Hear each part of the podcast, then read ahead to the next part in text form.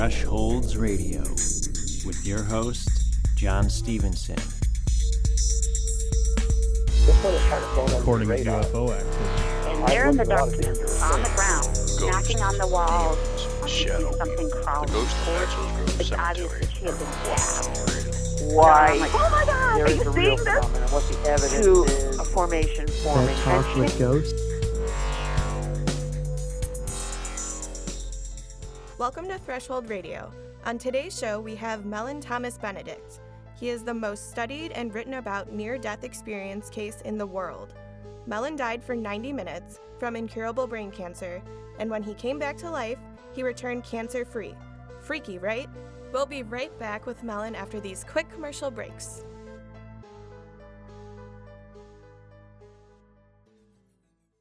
TheEdgeOnAir.com wants to invite you to be abducted. Tune in Friday night starting at 10 p.m. for Thresholds Radio. Host John Stevenson is your guide through the realm of the paranormal with an hour long radio show sure to give you the heebie jeebies. Check out UFO info.com to learn more. It's Thresholds Radio every Friday night at 10 p.m. on TheEdgeOnAir.com. Welcome back to Thresholds Radio. With us right now is Mellen Thomas Benedict. If you remember Mellen, he was with us in January. He was a gentleman that died for an hour and a half, possibly more, and came back to tell his story. He's the most studied near-deather, I believe, pretty well in the world. How you doing today, Mellen? Just fine, John. It's good to be back on the airways. Uh, so we had you on before, but you briefly want to go over that because I'm going to put a link on there where people can listen to the last show. But uh, do you want to briefly go over and uh, talk about uh, your little, your little experience on the other side? Yeah, okay. Um, um, I, I, uh, 1980, uh, kind of late in 1981, I was diagnosed with uh, a terminal type of brain cancer that at that time was inoperable and incurable. And I was given uh, six to eight months to live. And uh, I'm someone that was uh, totally unprepared for this. I think uh, I think most people that are told they're terminal by their doctors probably pretty much unprepared for it. But um, uh, I was also further uh, clueless because um, I I uh, didn't have a spiritual foundation. I didn't believe in God. I wasn't an atheist even. I mean, an atheist even shows some interest in the subject, but I wasn't even an atheist, and I just was not interested in the subject. Didn't believe in it at all. Had um, and uh, you know, I'd never heard the word hospice before I ended up in one. I was completely clueless, and also not a happy camper because the whole thing made me uh, very angry. So I was I'm not a happy camper uh, in my hospice uh, situation. But um, it was in, ho- in my hospice situation that I did succumb to uh, my disease one morning, and um, I'd had a written will. Uh, both to assure that I would not be resuscitated and let my family get a hold of me and put me on tubes the rest of my life. And secondly, I was really fed up with the world. I really believed the world was an evil and bad place, and there was no future uh, for humanity. And I believed the world had no future because of humanity. So I was uh, pretty messed up and uh, very unhappy, and really did want to die. I wanted to be dead to this world. Uh, and so, um, in my written will, uh, they were not uh, they were not to resuscitate me. In fact, they were to leave my body alone for a number of hours, uh, and, and uh, as I say, to make sure I'm dead, make real sure I'm dead. And uh, um, uh, that's um, uh, and so one morning I succumbed to my disease and found myself uh, outside of my body in a kind of a dark place. Um, and the details are on my website if people want to go to that. But um, uh, I'm someone that uh, didn't really know about the light or anything like that. I, I thought um, it was very scary at the beginning because I, I was in darkness alone, and um, it was uh, felt like an eternity in this darkness. And then I had a life, what, what we now call a life review, um, where my whole life was like uh, played out, and uh, I could see. Uh, I could see so many things in my life, and, and there were uh, dark spots in my life, and I now know that those were things I didn't want to look at at the time. Because you, you're not forced to, when you have a near-death experience or a death experience, you're not forced to look or do anything. There's no force involved. But there, there were some dark spots I didn't look at, which uh, I have later gone back to the light and looked at, looked at, you know, the, the whole scenario. But basically, uh, I uh, I just accidentally uh, found my way to the light, uh, pretty much, uh, and uh, found myself before this light that near deathers talk about now, and um, it was quite impressive. Uh, I tell you, quite impressive. The feeling I had, but it wasn't a religious feeling I had. Uh, although uh, the thought did occur to me when I was when I was before the light that. Uh, um, in fact, I, I kind of blurted out, as, as you might say, I kind of blurted out, "Are you God?" I mean, what else could this be? Right. You know what I mean? And um, the light is the source that we all exist in. It's the source of sources, and we're all we're all connected. We come from there, and we go there, and we return from there in many lives. And this source, uh, call, people, some people call it gods and other things, but uh, I call it the source uh, and it was a non-religious experience for me. But um, uh, this source knows you intimately. It's amazing how well the source knows you, but it's almost like how well your mother knows you. You know what I mean? Right. Um, and uh, the light, uh, the light is the source, and the source will speak to you in whatever level you're at, whatever metaphor you're in, and it will speak to you so that you understand. Also, it doesn't force you to do anything or look at anything.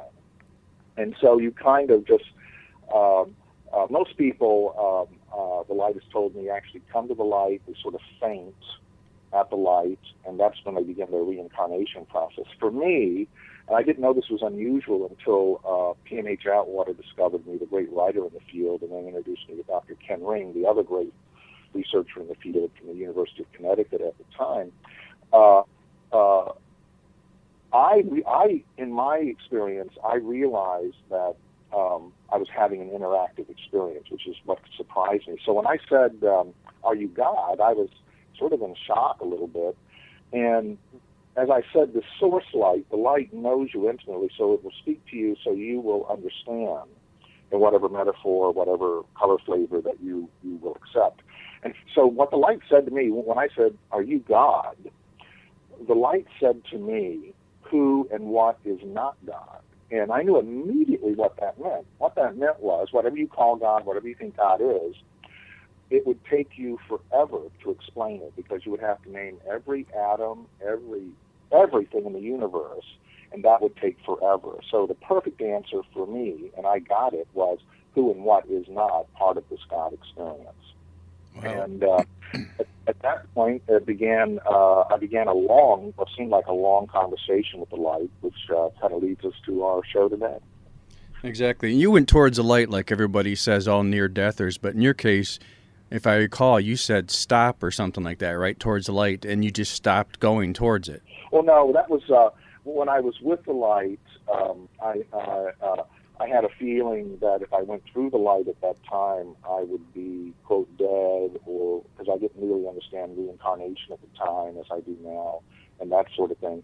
So I, I once once I asked that first question, sort of out of amazement, "Are you God?" and that was answered, I, I felt totally comfortable. Uh, I, I asked, uh, "Can uh, can we hold? Can we stop here a minute? I've got a lot of questions."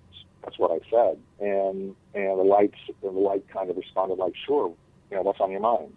Oh, that's and, pretty cool. Um, yeah, that's when the conversation began. Most people, the light has told me, are stuck in dogmas and fear and all kinds of things when they come to the light. And so they, they really kind of lose a really magical part of this experience. And uh, so I'm here to tell everybody that whether you have a near death experience or actual death experience, it is an interactive experience. Uh, take your time and enjoy it. Well, that's pretty cool. When it comes down, now you were saying before that uh, you're reincarnated. I mean, uh, what type of time frame were you talking about before? I mean, was it like you go up there and then you're reincarnated right away, or you are like in some sort of limbo up there interacting with things, or uh, what? What did you find in your experience? Yeah, well, we have to back up a little bit to kind of walk into that scenario because uh, reincarnation is more and more becoming one of the most popular subjects in the world. And some say it's because the baby boomers are aging now and getting closer to death than they were in their 20s and that sort of thing. And it's probably probably a lot of truth to that. But reincarnation is one of the more uh, popular subjects on the internet nowadays, and uh, there are various versions, uh, you know, of it depending on what, what religion or culture you come from.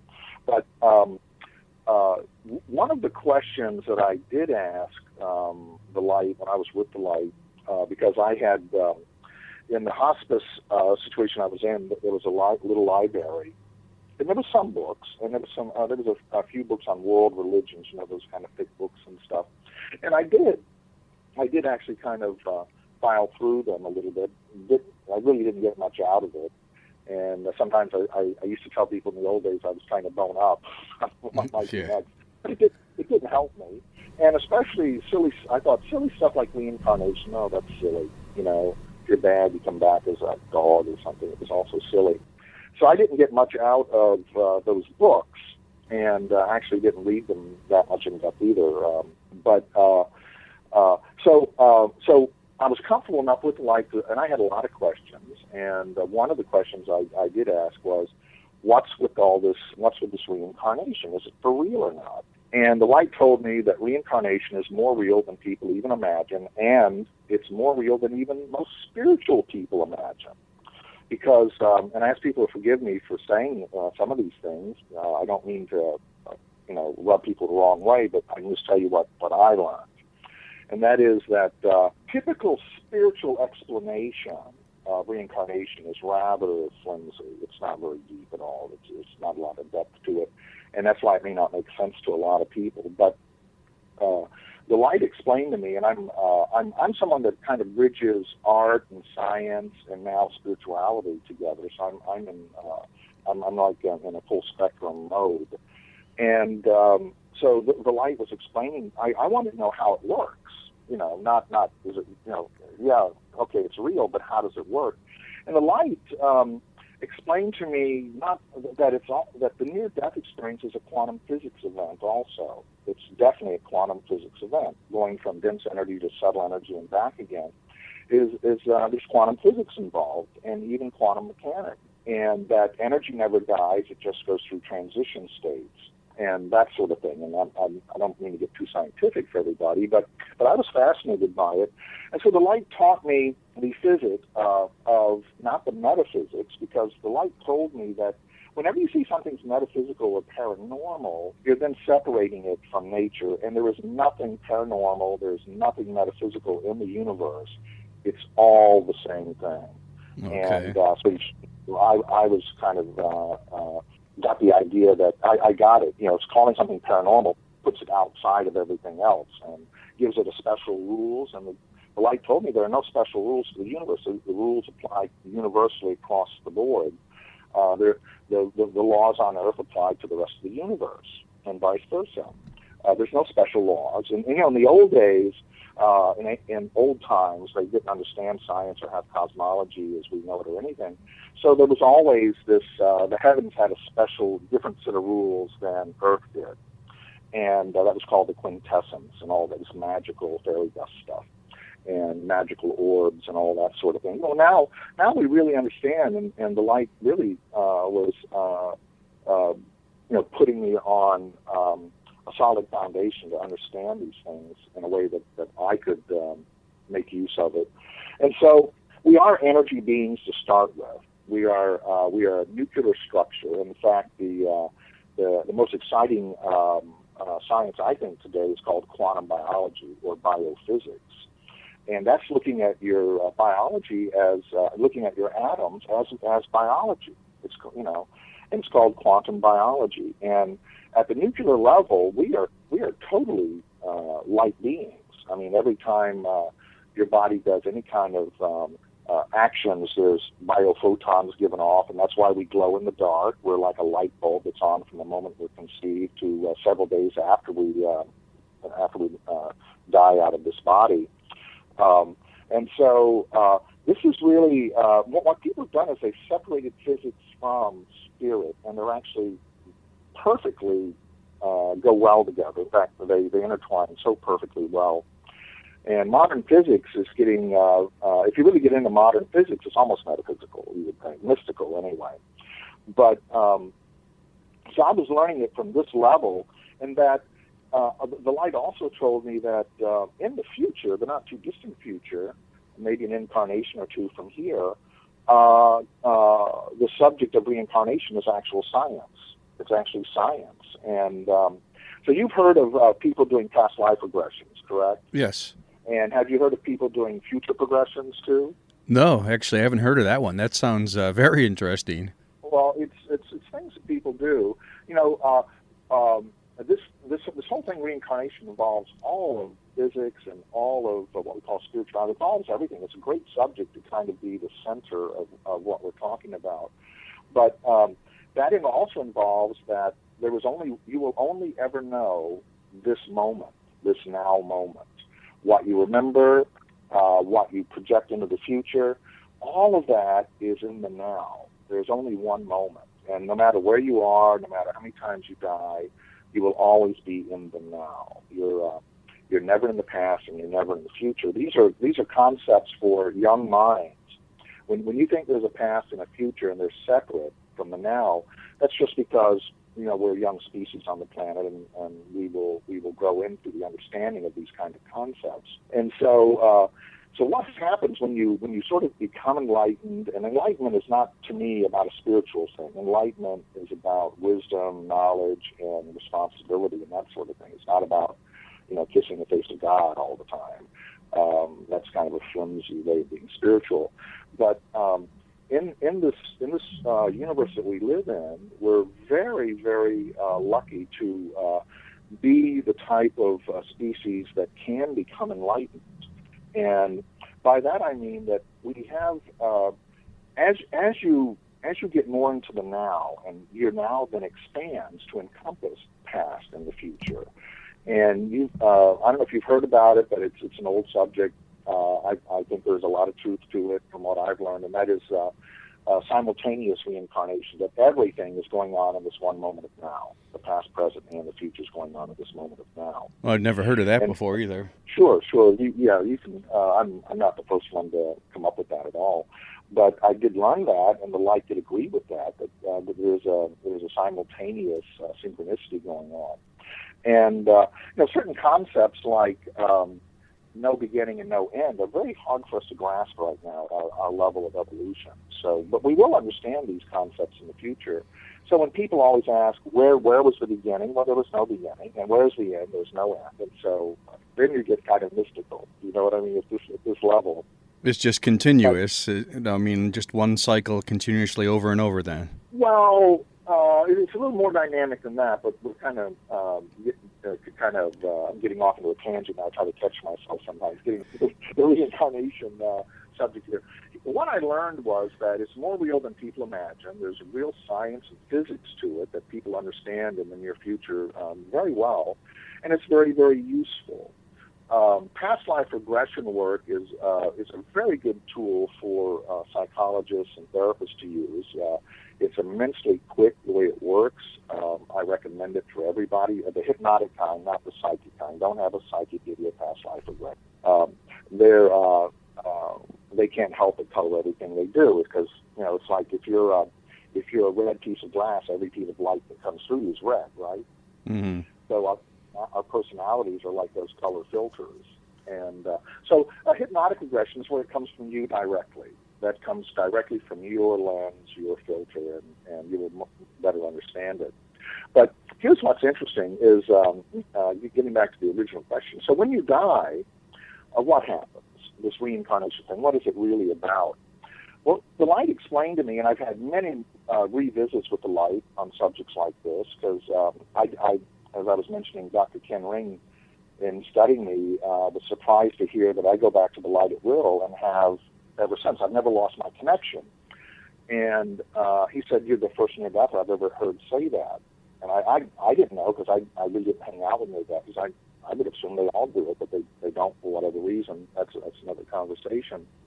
But my uh, being a very practical guy most of my life, uh, I like practical things, and I, I like to talk about uh, the wonders of practical things. And when the light was educating me about reincarnation, because I really did want to understand it, and in my experience, when the light presented something in sort of an image, I, I realized in that moment that I was seeing, I was seeing what was already in my in my head, this, these kind of notions I had in my head. So I would ask the light, "What's behind that?" I was constantly asking the light to pull the curtain back. Let me let me see what's behind this, you know. And so um, that's the way I, that's the way we talk about reincarnation. And first, first things first, energy doesn't die. It goes through transition states. Everything in the universe reincarnates. Number one, everything in the universe reincarnates. When a star dies, it creates new stars. And there are multiple levels of reincarnation, by the way. It's not so simplistic as, as some uh, religions or uh, philosophies put it out there to be. It's more, it's much more dynamic, not complicated, but dynamic. Did you know that um, having children is a form of biological reincarnation? Wow. Yeah, I guess it, it is. Think about that. It's uh, so there are many there are many levels that work simultaneously in this thing we call reincarnation. Uh, when a star dies, it creates new stars. Um, when energy makes a transition, it actually reincarnates as other energy or as this or that, but it never dies. And we're made of nothing but that energy. We're made of the exact same energy the entire universe is made of. And uh, so so uh, there are no special laws. So whatever the universe goes through, we're capable of. Isn't that kind of magical to think about? Yeah, it um, is. And if a star can make new stars, well, we can make new lives. And uh, um, the um, so understanding that reincarnation is the most natural thing in the universe, energy does that, um, and it's beyond intelligence. Most of what I'm telling you is beyond intelligence because intelligence is a filter and if you try to understand the entire universe and everything just through the intelligence filter, you'll miss most of it. The the the um, just as true as that is if you look at everything through a spiritual lens, you'll miss most of the universe too. Just being spiritual doesn't mean you're going to understand much of anything. And so, but if you put them all together like a full rainbow, then you get the full spectrum picture. And so we should be more like a rainbow than just one color of the rainbow. You know, where science might be purple. I mean, uh, spirituality might be purple. Uh, uh, materialism, wanting to be wealthy as your main thing, that might be the red color. You know, the root chakra, things like that. But to, to be full spectrum uh, is we all have that in us. We all can um, uh, open up to that. Uh, but we have to get out of our dogmas and we have to get out of thinking my God's better than your God and all that sort of thing. So, uh, in a in a full spectrum view of reincarnation, um, we're talking of energy, and to me, energy and biology is sacred. And I, uh, I have written, and I have a, uh, I have, uh, I have a whole thing about sacred biology that I've copyrighted, and I'm getting ready to come out with. And I call it sacred biology because it is sacred. How many religions teach you the body's no good? It's just a vehicle. You're going to dump it. We're going to, we're going to go on from here. And that doesn't really work in, in uh, the reality of this full spectrum uh, universe. How it works is, is that for most people on Earth to this day, everything reincarnates. And that means I could take you back to this first step. And uh, this is the greatest lesson that I've learned from the light, by the way. And um, uh, and I think you might have it on my website, uh, on your website. I'm actually coming out with a DVD in a few weeks explaining this, uh, the greatest lesson I've ever learned from uh, the light called the Spirit of Gaia DVD. So we yeah, we're, we're going to have a link on the site for that. We'll talk about it more later, but there'll be a link right on our site for people for that. And the premise of this is that when the um, we all think we're individuals, and there's uh, the Indians in India, and there's the Italians in Italy, and the Germans, and they're all different, and you may think the French are rude, and you may think the Germans are technocrats, and you may think the Buddhists are weird. You know, we all have this. This is we all think we're separate in some way. Now, the metaphor is is that when the astronauts, the first astronauts uh, on their way to the moon, took the first whole picture of the Earth, it changed them. It's a famous picture. It was the first picture ever taken of the whole Earth, and what they commented on, and this is what I learned. What they commented on was that when they looked at the whole earth, they only saw one living being, and it looked alive, and it acted alive, and they didn't see countries, they didn't see skin colors, they didn't see religions, they didn't see borders, they didn't see any of that. They saw one living being. And this living being, uh, which we now, uh, everyone has agreed to call it Gaia, you know, the earth goddess, uh, it's a coined phrase back, I think, in the 80s, I believe, by James Lovelock. And um, so uh, it's a great term to use for the whole living system of planet Earth and how it, how it uh, really, everything on Earth cooperates to work together more than people even imagine. So when you look at the whole Earth, you only see one Earth. And what I'm trying to build, what I'm trying to get to here is to explain to you that there's only one human on planet Earth. There's only one of us here. We're all the same being. And unless you can get out of this um, separatism uh, and, and see it, just like the astronauts saw one living planet, uh, we're one living little planet in an ocean of you know the cosmos, and just like your your, your human body, and in my workshops and the Gaia DVD, I actually show this uh, with videos. But if you look at the human body and you think you're an individual, correct? You right. think I'm John, and I think I'm Mellen. Well, if you go just beneath the skin, or even on the skin, there are thousands of things living on us and in us. In fact, did you know that um, that of all the trillions of cells in the human body, over 90% of them not even you. They're, they're microbes. Wow. and you can, you, yeah, you can look at this with a microscope. So, and these microbes you cannot live without. They they evolve from day one in evolution. They control your hormones. They control your health. They control your brain. They control everything. So, who are you? Who's making the decisions? They they love sugar. They have sweet tooth. So you get a sugar craving, it's probably the microbes in your body. And so we, we uh, humans have this narrow view of what life is, that humans are special and different than everything else, that um, uh, everything we do, everything in the universe is about us. Um, and you remember when um, Galileo came, uh, before Galileo came up, it was uh, pretty much accepted that the, the Earth was the center of the universe. Right. And everything revolved around the Earth, including the sun. And that really, uh, the symbol for that in religion was that if you look at the religions on planet Earth, the modern religions, which is, uh, you know, Judaism, Catholicism, Islam, and uh, uh, Buddhism to an extent, um, they're all egocentric. They're all about you being the center of God's eye. And Galileo came along and proved the Earth is not the center of the universe. And we're about to have a Galileo effect in our spirituality on planet Earth because we are not that special um, to the whole universe. We're a part of the universe. We're like one of those cells in your body. But to be here is a blessing, and uh, we should main. I want to maintain this blessing as long as, as ever possible in, in, the, in the universe. But we're so just as your body may look like one being, you're actually trillions of beings living within. You. And um, so, who are you really? It's like it's like looking at planet Earth and then realizing, oh my God, there's billions of humans, there's billions of animals, there's trillions of insects, and there's trillions of microbes. What is the Earth? You see what I mean? Exactly. And so this leads to the fundamentals of reincarnation. Um, we uh, evolution is a form of reincarnation. All of evolution is a form of, of uh, uh, evolution of this energy becoming conscious. Now, imagine that every every cell in your body came from something made in a dead star. Um, the calcium in your bones, uh, the iron in your blood, all that came from separate places in the universe and ended up making you um, on this planet.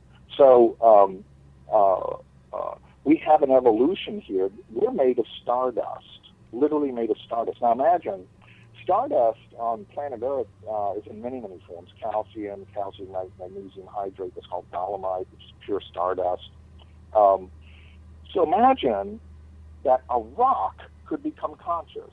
We are a rock that has become conscious in our evolution. Hmm. That's a, the rock has reincarnated, a rock of calcium and all the elements, this, this, because the earth was a rock to begin with, has evolved consciousness and re and reincarnated itself. And reincarnation is reinvention also.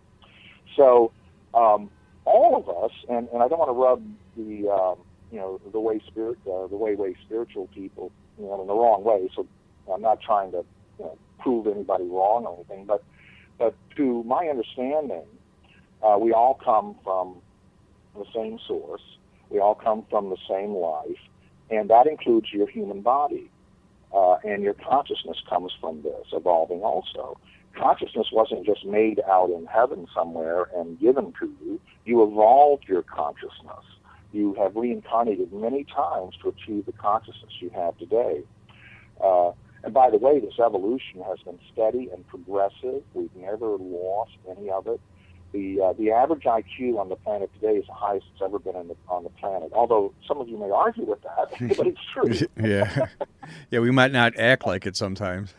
Well, no, we're not that far out of the jungle, really, human. But uh, and a lot of human things look like monkey business. Look at Washington D.C. That's a bunch of monkey business. yeah, to say the least. But I, but I digress. So, so this reincarnation thing is fascinating, sacred, and really special to understand. And that is that first of all, you got to realize there's one planet Earth here that we're part of, and we're part of it, just like the, the cells in your body are part of you.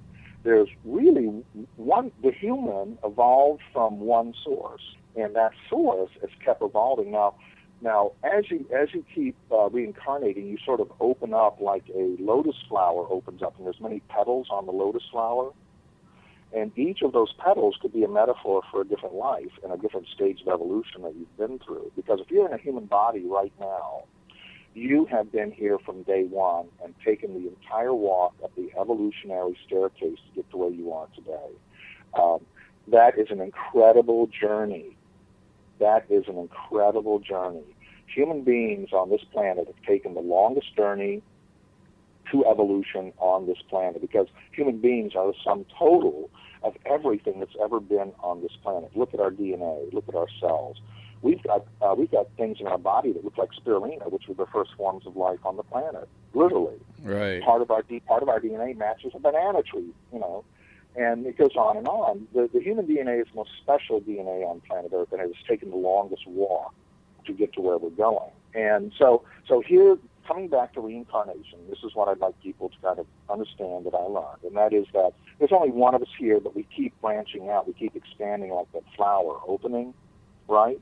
Right. And um, as long as the population keeps growing, uh, this this flower keeps opening. But there's going to come a time uh, by 2100 where the population is going to be half, maybe half of what it is on planet Earth today. And that's not metaphysics, that's just demographics check out demographics, what the population is predicted to be in 2100. That's because we're reaching zero population growth on planet Earth. The Earth, Gaia, has created enough humans to accomplish the next mission. Because um, in this in this um, in this evolution, there comes a point when you have to leave planet Earth because no planet lives forever and no star lives forever. And I talk about this in the in the Gaia DVD tape in some detail with, with great graphics. So I'm just kind of skipping skipping over a lot of it right here. But the Gaia has reached this point now where there's enough intelligence on the planet to start star seeding other other planets. We're discovering them. We're discovering Earth-like planets. We we have enough scientists on the planet, the most that's ever been here. We have enough engineers. We have enough spirituality on the planet. I mean, how much more do you need of that? Um, uh, uh, and I'll just put a bookmark there to say that the light told me that humanity peaked spiritually 2,500 years ago. We've already peaked spiritually, hmm. and that's because as you evolve and the uh, the uh, higher self evolves and the higher self of matrix evolves, you we came to a point where the higher self matrix, the light you might call it, uh, on on in our in our system here, our light opened up to universal intelligence, the, the full connection. When you when that happens, you can't be in this modern industrial mode of thinking there's more and more and more, bigger, bigger, better. My God's bigger, better than yours. My God's richer than yours. None of that applies anymore in universal consciousness and intelligence. What you realize is that over 2,500 years ago, these fantastic thoughts started appearing, long before Christ and that, all that sort of thing. Thoughts like this um, do unto others as you would have them do unto yourself. Can you beat that? No. you can't. There's ever since then. There's been no better thoughts. Only people that have been taking them, putting different colors on them, putting different logos, like a Star of David or a cross, or you know, uh, all those things, putting logos on them, uh, making the making the prophets uh, basically uh, uh, uh, corporate logos. You know, uh, that sort of thing. Fundamentalism, but there's nothing new. There's nothing new. We we we, we peaked spiritually 2,500 years ago. If we just lived off the, that one pearl of information that came through, do unto others as you would have them do unto yourself. You know, we're still working on that one, aren't we? Yeah, we're nowhere nowhere near utilizing that one at all. It'd be wonderful if we did, but we're nowhere near that. Right. Right, and so so uh, spiritual people of today are of the industrial revolution, and we have this industrial mentality about spirituality: bigger, better, more, more, more, more. Many steps up Jacob's ladder. The whole thing that represents industrial thinking or uh, this kind of thinking. So, um, uh, so I'll, just I'll just put that there because it, that's that's a really cool thing to think about. But back to reincarnation, and that is that. Um, so there's only one of us here, and as this as this life evolves, uh, as more and more humans um, um, uh, were generated on this planet through our evolution, and our evolution is sacred stuff, uh, our biology is sacred stuff. There were a larger population started evolving. We developed a, a, a collective a collective intelligence, which has made us what we are today, which is capable of improving the world in immense ways. And um, but what happens now as we uh, as the population goes down on planet Earth? Where are all these six and a half or so billion souls going to go? Well, that's I mean, right. you know, no one, no one's thought about that because they're thinking too simply. They're thinking too linear about this, and that's because evolution of uh, the uh, uh, reincarnation evolves, the oversoul evolves, everything keeps evolving. You know, the religions want us to think that God only wrote one book. Give me a break. One book and you've got it. I, you know, come on, it's getting a little silly. But um, uh, so what happens is, is that we are all part of one soul that is that has has multiple facets on it, like a diamond, really, uh, or like this lotus flower opening to its full, to, to as full as a lotus can open. And when a lotus is fully open, it goes to the next step, which is it gets pollen, it gets pollinated and begins reincarnate. And so on this planet, we uh, we are not going to need as many humans as before on planet Earth. But where do all these souls that were created go? Well, the next level, and I'm the first to be bringing this out and, and telling you this, but check it out and think about it.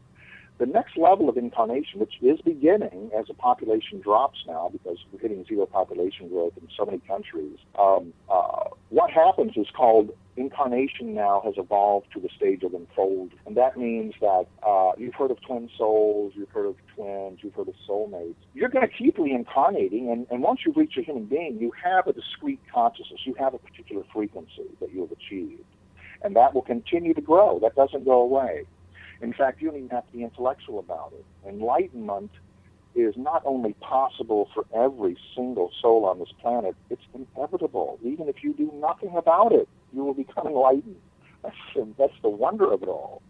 But so what, what happens now is this unfoldment of reincarnation begins that we'll be coming back as multiple beings in one body. And this is going to make us wiser. This is going to then speed up evolution to another step that's almost the speed of light. And so to put it, I, I can't really go into that many details right now, but I do love to lecture about it and, and I talk about it uh, in, in my DVD. Now, how this works is, and, and I think what your question was focused on is, okay, uh, so you die, you go to the light, how soon do you reincarnate, correct? Right. Okay. Uh, for 99.9% of the people on planet Earth, we, we do it in what's called the prime way. The prime way is that whatever whatever you die with, your your desires, your, whatever your happiness, whatever whatever is the frequency that you die with. You know, you can die miserable, you can die happy, you can die with patterns of being a loser, you can die with patterns of being a winner. Um, everything in the universe sorts itself out. The universe is self-organizing, and so are we. So is every cell in our body self-organizing. And so that when you pass through that light, you begin what's called the natural selection of reincarnation because you're doing it unconscious. You kind of pass out of the light and you begin an automatic uh, reincarnation cycle based on your desires and your past life experience. And nobody's holding you back. No one's judging you except yourself. So, uh, so most people do reincarnate, uh, go into an automatic reincarnation cycle, or we wouldn't be having the large population that we have on planet Earth. That's one sign. Secondly, um, there is no time space. Um, really, we're kind of uh, in the physical universe. There's an arrow of time that keeps moving in a certain direction. That's fine. You know, there are seasons that we do go around the, the galaxy every 25,000 years, and all. We, we have that sort of time. But but when you're out of body and out of this dense body, and when you're when you're on what people call the other side, And I, I love the Native American expression. They call it the other side of the sky. Isn't that nice? Yeah, that's pretty cool. The other side of the sky, uh, or the uh, some cultures it's the other side of the river. You know, um, and for some cultures it's at the bottom of the lake. Kind of Yeah.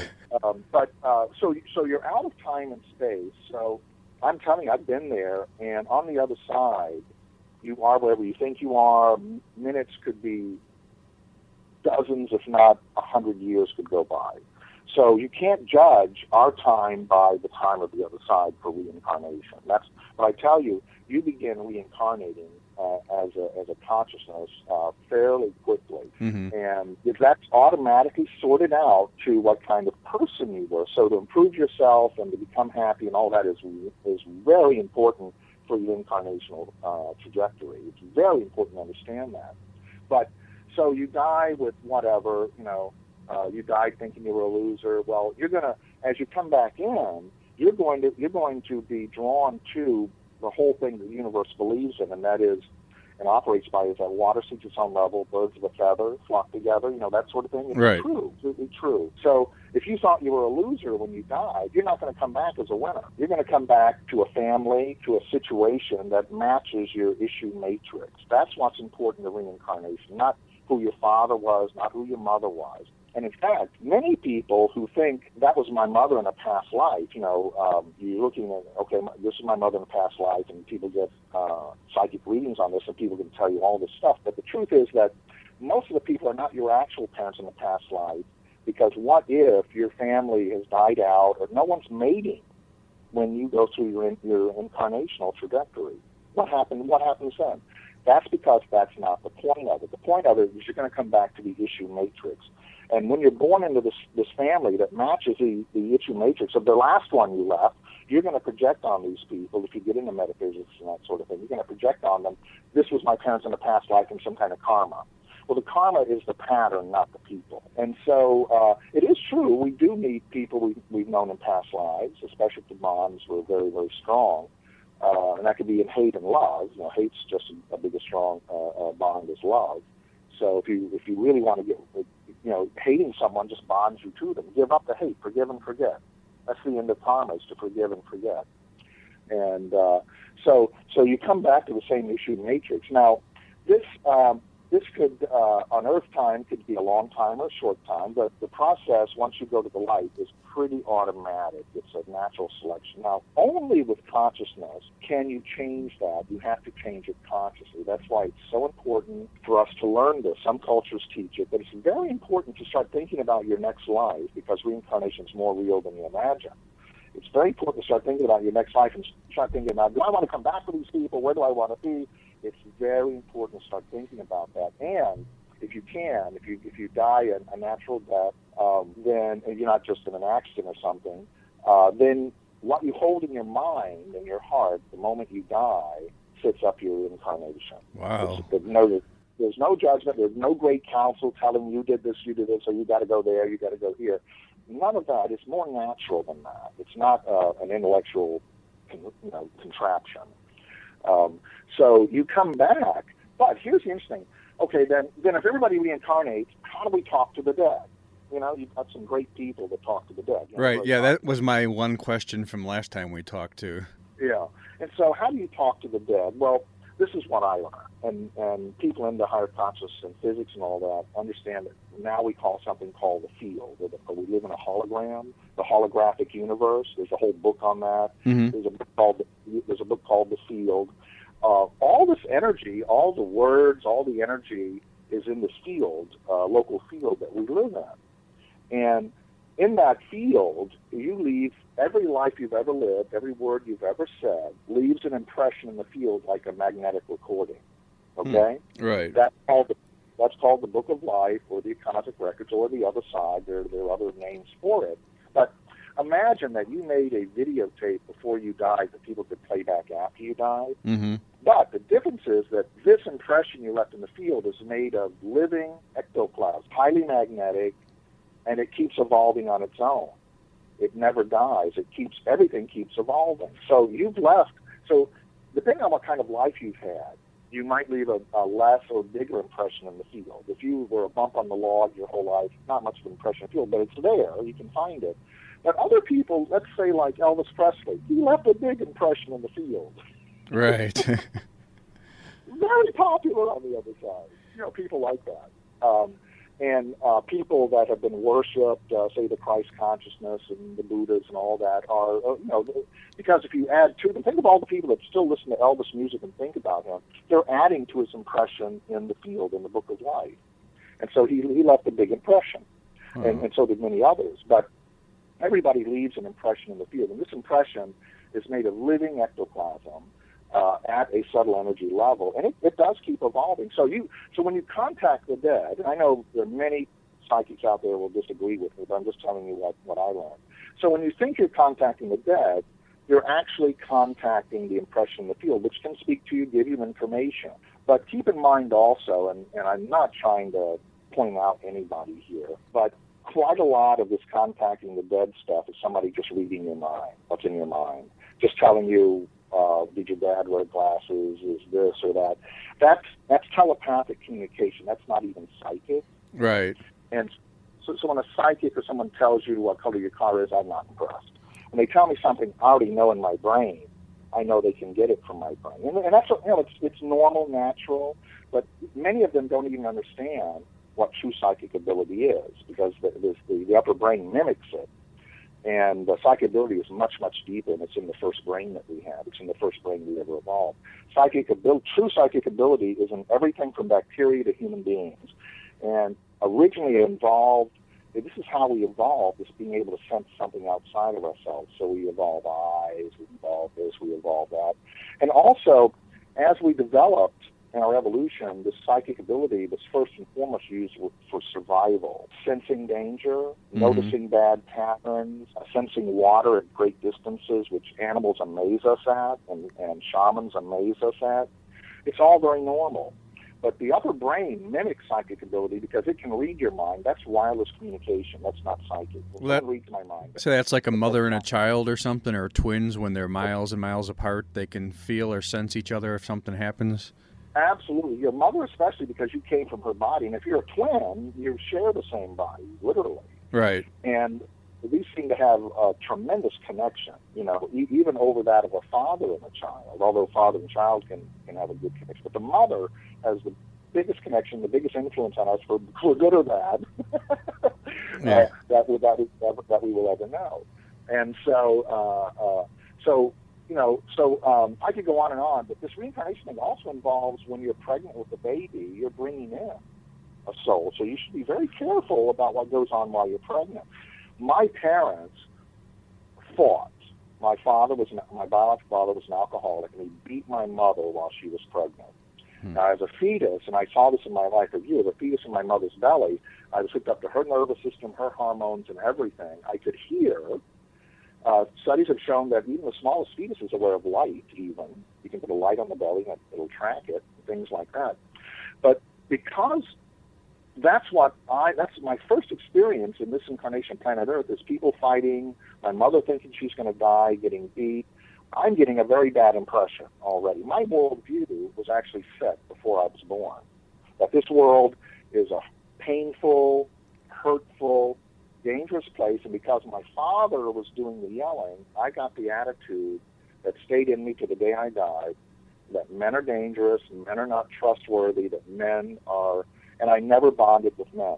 I, I, I had friends, but I never really had a best male a male friend. I had a best female friend Wow. because I tr- I trusted women. I could not trust men, and that was fit in me. So imagine I'm I'm reincarnating back into this world. I have to go through all this before I'm even born. Think about this when people are pregnant. Now, here's the other fascinating thing about reincarnation. Just another little tidbit for you, and that is when two people get married, they bring two families together, don't they? They bring two bloodlines together. Right. Now, those in-laws may or may not get get along together, correct? Right. That's very true. You know, in-laws fight all the time. And uh, so imagine this. So when you, you get married and you're bringing two bloodlines together, two families together that may have never even known each other before, correct? Uh huh. So imagine this. So when you have a child, you are bringing two incarnational lines together that may have never met each other before, just like the families. So you're incarnating children into this uh, family. If you have, uh, so I've had uh, when I do my counseling, I've had many a, a parent over the years, both male and female, but mostly female, actually say, "I feel guilty because one of my child, one of my children is my favorite child," and people know they may not admit this, but they know what I'm talking about. And so they, they feel very guilty about this. And, and I ask them this simple question. I say, let me ask you, the, your, your favorite child, does it look like you? Yes, it does. Does the other child look like the father? Yes, it does. You see, these, so that child came in through your incarnational line. Right.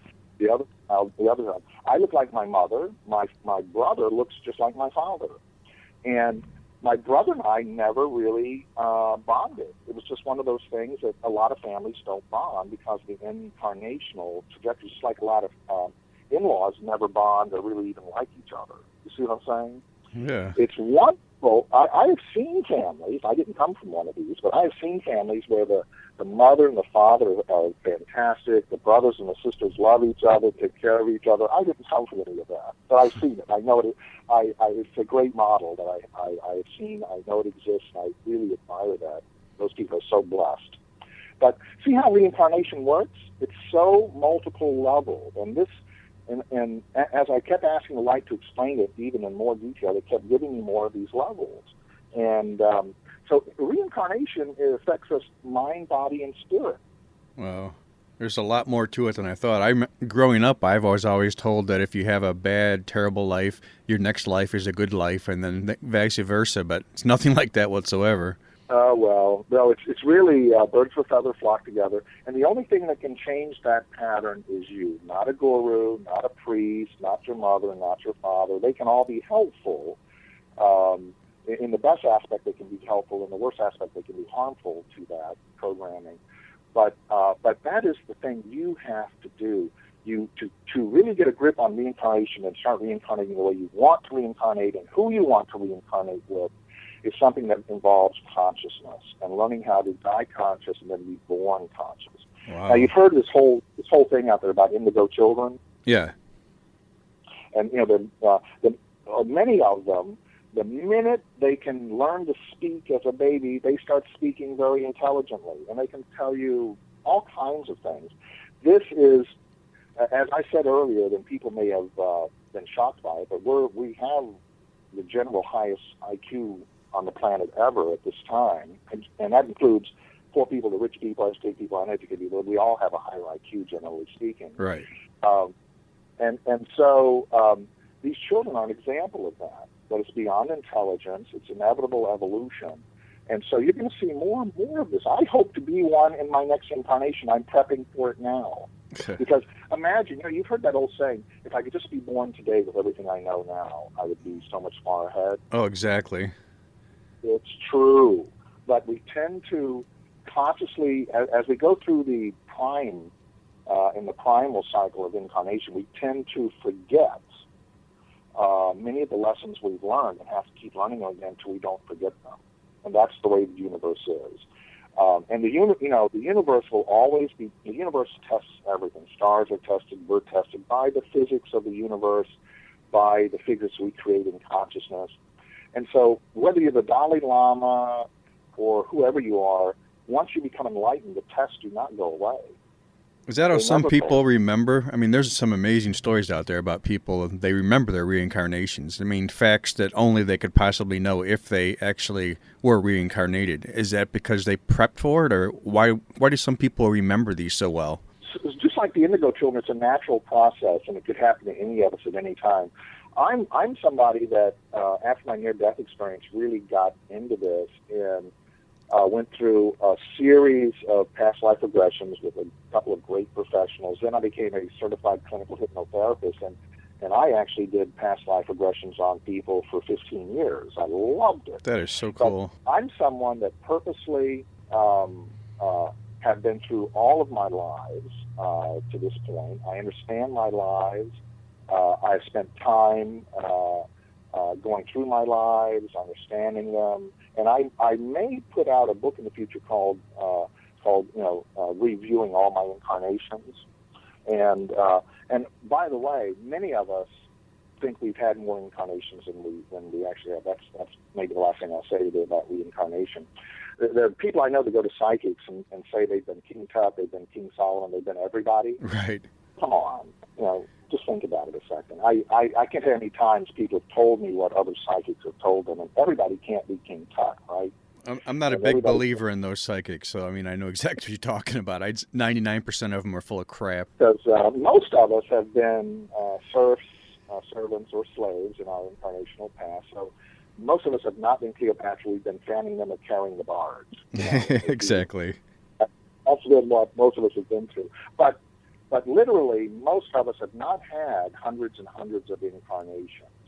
Um, because if you understand past life regression, first thing you have to do is go through a series of about 10 to peel the onion. Because, you know, a lot of what you think are your beliefs and your stuff is just stuff you picked up along the way. It's not even you. It's like an onion. Wow. Now, when you peel the back to get to the pearl of the onion. And so a series of, of properly done past life regressions will help you peel the onion to get rid of all these your family stories, stuff you've read. We're like magnets. We just walk down the street and we pick up stuff and we incorporate it into our being and the stuff we want to believe in. But that's not really you. The real you is in the middle of all that, and uh, past life regression can help you get to that pure pearl of yourself. So that means that, um, and and the light gave me this equation, and that is, uh, if you want to kind of guess how many incarnations you you really have, because let's face it, there is no time space. Okay, so you, once you try to compare non-time space with time space, that's when most people get confused and, and go, oh, well, it doesn't work. Well, if you, uh, they have estimated that the body count of humans on planet Earth from the first human to now has been somewhere around 80 billion Wow. body, bodies in all the history of humans. But if you divide that by the present population, you get more of a number of how many incarnations you may have had. Some more, you know. hmm Uh, but we're not. But that means if you only had ten incarnations, you still you still have spent all time to get here. Right. It's not about a thousand incarnations. It's not about it's not about the number of incarnations because that's really kind of a um, uh, uh, misuse of the term. But uh, but it all it all does work out very sensibly, and I like that. It doesn't work out as like uh, religious people think. It actually works out in a natural. It turns out metaphysics and spirit are natural, very natural things. What were you saying about future life? Oh, future progression. Few, yeah. What what was that? I never heard of that before. Oh yeah, it's it's quite popular. Um, um, I've been aware of it ever since I've af- after my near death experience. People were, were doing it. The trick to that is is that the upper brain can really try to mimic anything. It tries to mimic psychic ability. It, it already thinks it created the universe because it's so young. Uh, it tries to mimic everything. So you kind of have to. The best way to try to understand your mind and to get a grip on the, the three. You know, we are triune beings. We're we're um, we're body, we're body, mind, and spirit. We're male, female, and super consciousness. We are triune beings. And the best way to get to that, I can tell you, and to understand how it works, is through the Huna material, the Kahunas. hmm Serge King, especially, um, you need to understand your triune being if you're going to be fully conscious. I, I recommend it to everybody. Um, and and uh, so, as a triune being, um, we are both male. We're always both male and female, and and and the divine. You know, this, the divine part of us.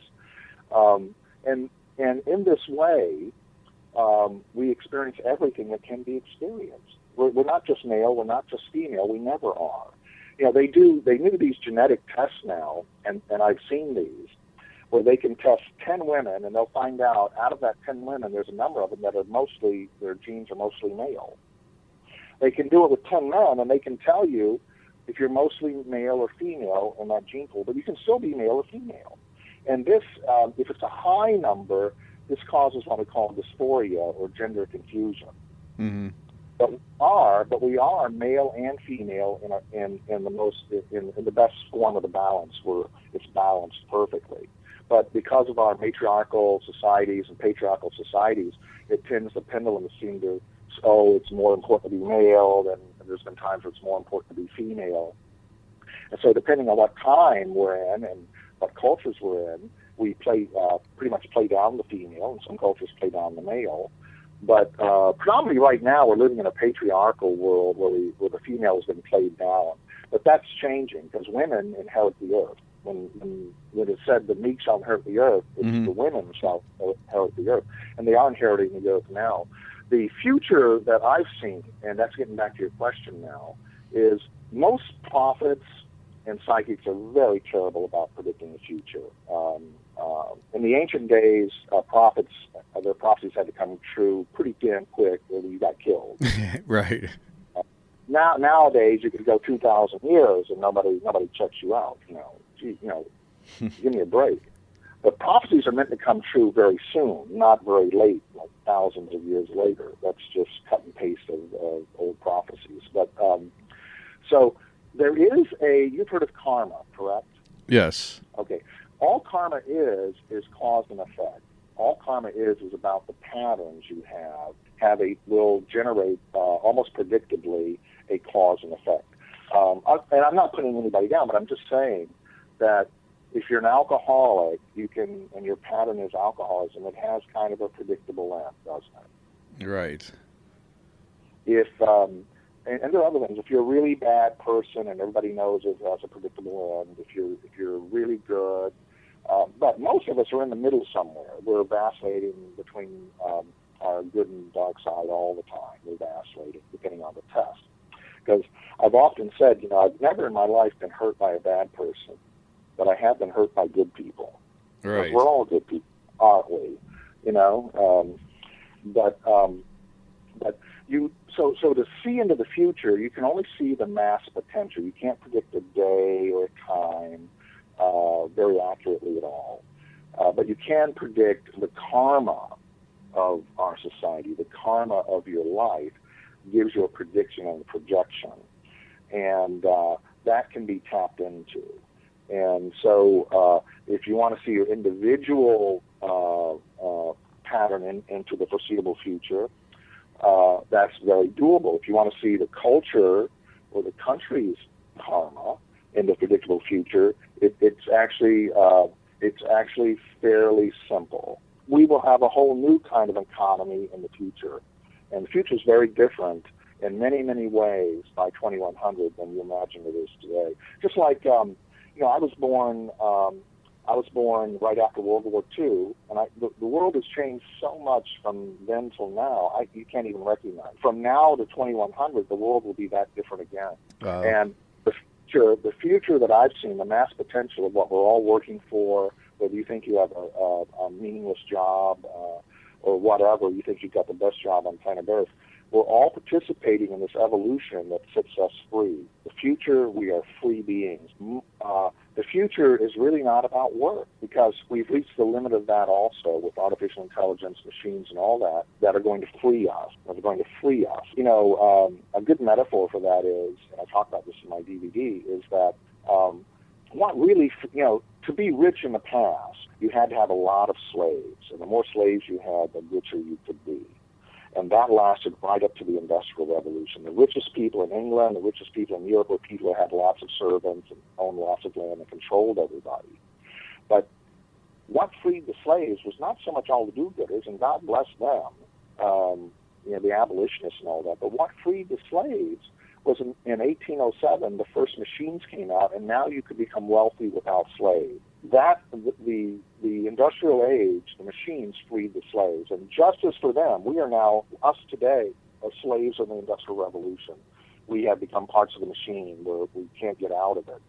But um, but now there will never be as many jobs as there was once in the future. That's something that we, the middle class, should start thinking about and how how we're going to fit in, because you don't need humans for this kind of work anymore.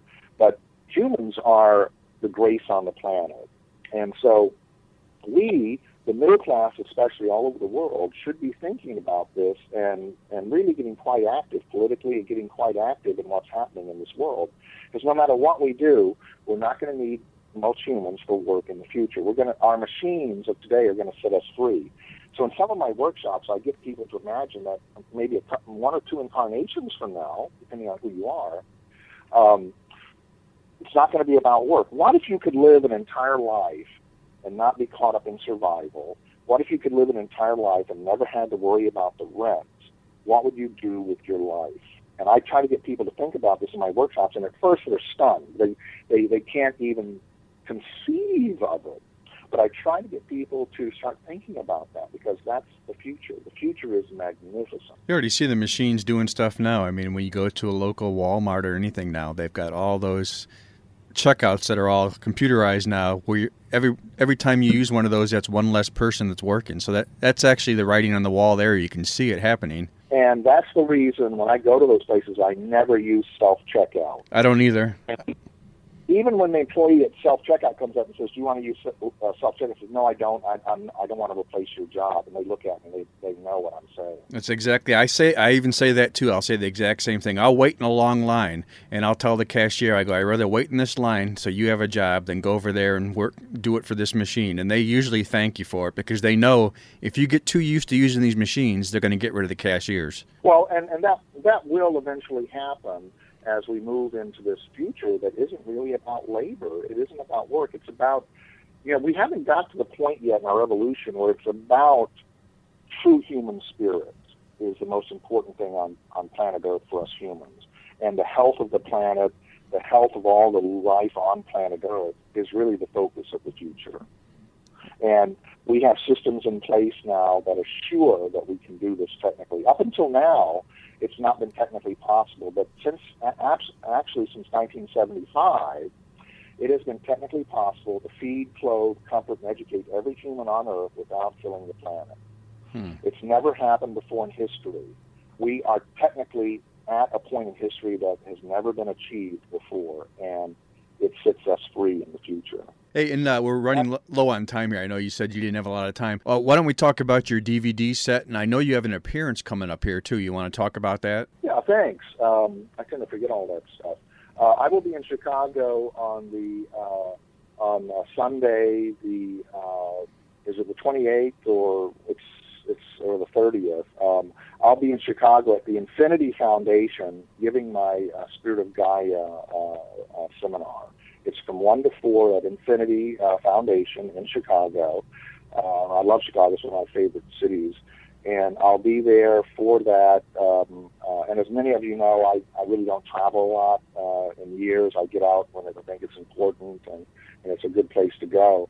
So at Infinity Foundation, uh, I think it's the 28th or the 30th. Anyway, it's a Sunday right before uh, uh, Halloween.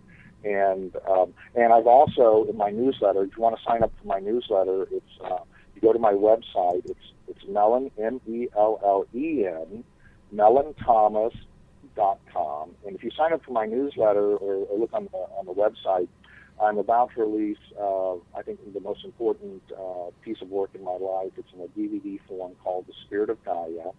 And there's a special going on now, a special holiday thing, which is, um, which I think is, is very good and um, so you'll be able to, uh, for the first time, because I'm someone that's not put out a lot of stuff. I've, I've never tried to be famous. I don't have the uh, what I call the disease to be famous, but I am trying to leave a legacy now on planet Earth of the greatest lessons I learned from the blessing I got to live yet a second life. Because I've lived, I've lived just as long now.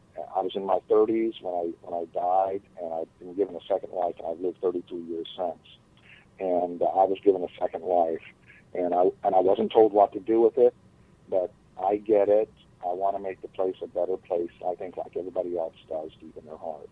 And so I'm beginning to release more and more work now that I think uh, is valuable and will help people under see, understand and see what a good world we live in. I focus on the 95% good in the world. I don't know why people think the world's 95% broken. Watch this DVD or come to my seminar, and I think it will change your mind. You'll have a paradigm shift on what you think the world really is. Yeah, that'll be well worth it too. And uh, I urge everybody that's in the Chicagoland area to attend this too. It'll be uh, well worth your time. Well, thanks, John. It's always great to be on on the waves with you. A great uh, interviewer, and the work you're doing with your radio show is reaching God knows how many thousands, tens of thousands, maybe millions of people. So, thank you. Well, I want to thank you again for taking the time out of your busy schedule to speak with us. It's always a pleasure to have you on our show. Tune in to Threshold Radio next week. We'll be back with another show to blow your mind.